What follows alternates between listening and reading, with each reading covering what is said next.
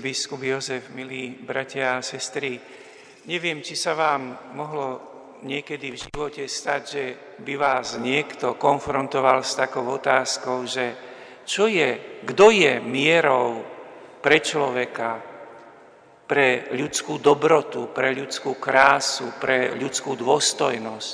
Ktorý človek je tou mierou? Je dôležité mať túto mieru, my ju v podstate predpokladáme, že jestvuje.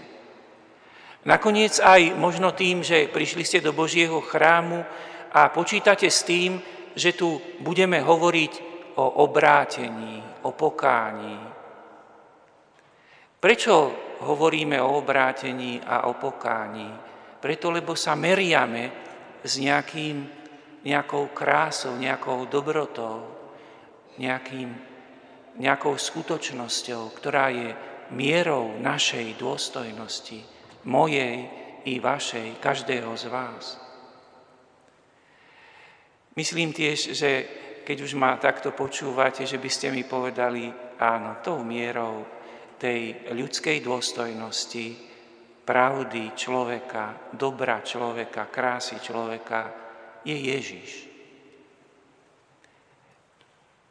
Ktorý obnovil pôvodnú ľudskú dokonalosť v sebe, tak ako bol človek stvorený. A my vlastne pozeráme na Ježiša a on je obraz pre nás s telesnením, s prítomnením Božieho pohľadu na nás, aký Boh chce mať, aký, akých nás Boh chce mať. A keďže Boh nás chce mať takých ako Ježiša, ktorého po skončení pozemského života s ľudskou prírodzenosťou prijal do Božieho domova, do Božieho domova, ktorý presahuje pozemské skutočnosti. Keď nás Boh teda chce mať takýchto, aby sme sa všetci dostali do Božieho domova, všetci znova a znova sa chceme pripodobňovať tomu obrazu tej, tej mierke krásy, dobra, pravdy o človeku Ježišovi Kristovi.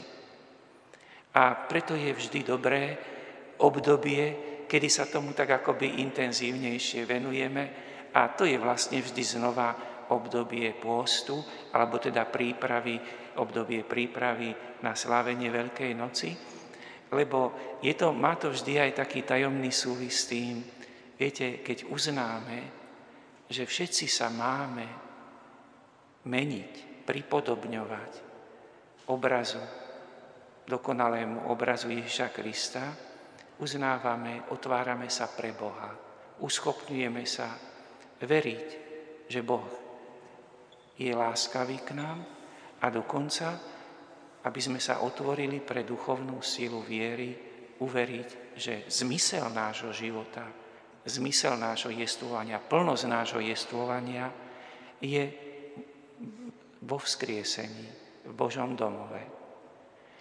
A vlastne aj to je tá cesta k Veľkej noci, v čom sa vždy znova a znova obnovujeme. My sme v čítaniach svätého písma, predovšetkým v Evaníliu, aj počuli o takých troch najzákladnejších činnostiach, ktoré v tej duchovnej obnove nám môžu pomôcť, je vždy znova a znova spomenutá modlitba, je spomenutý pôst a almužna. To sú nádherné spôsoby, ktoré pomáhajú duchovnej obnove, duchovnému prehlbeniu.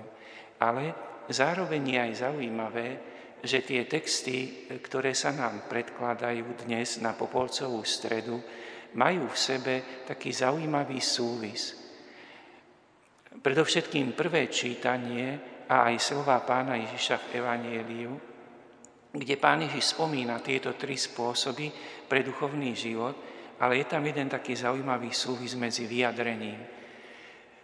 U proroka Joela sme počuli vetu roztrhnite si srdcia, nie šaty. Totiž v židovskej spoločnosti na roztrhnuté rúcho to bol vonkajší znak kajúcnosti. Ale prorok Joel hovorí pozor, niekto si môže roztrhnúť šaty, ale nemusí mať roztrhnuté srdce, čiže to, čo robí, robí, aby ho iní videli.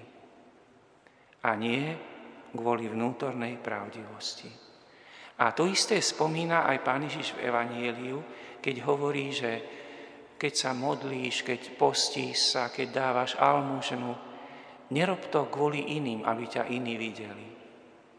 To je tá vnútorná pravdivosť. V každej dobe sme my ľudia rovnakí v tom, že iste ten vonkajší dojem je pre nás veľmi dôležitý. Dokonca viete, že teraz aj technika nám umožňuje vytvárať nejaký dojem o sebe, prezentovať ho, ktorý je ďaleko od pravdy o nás. Ale to by ste vy vedeli iste o tom ďaleko podrobnejšie a širšie rozprávať.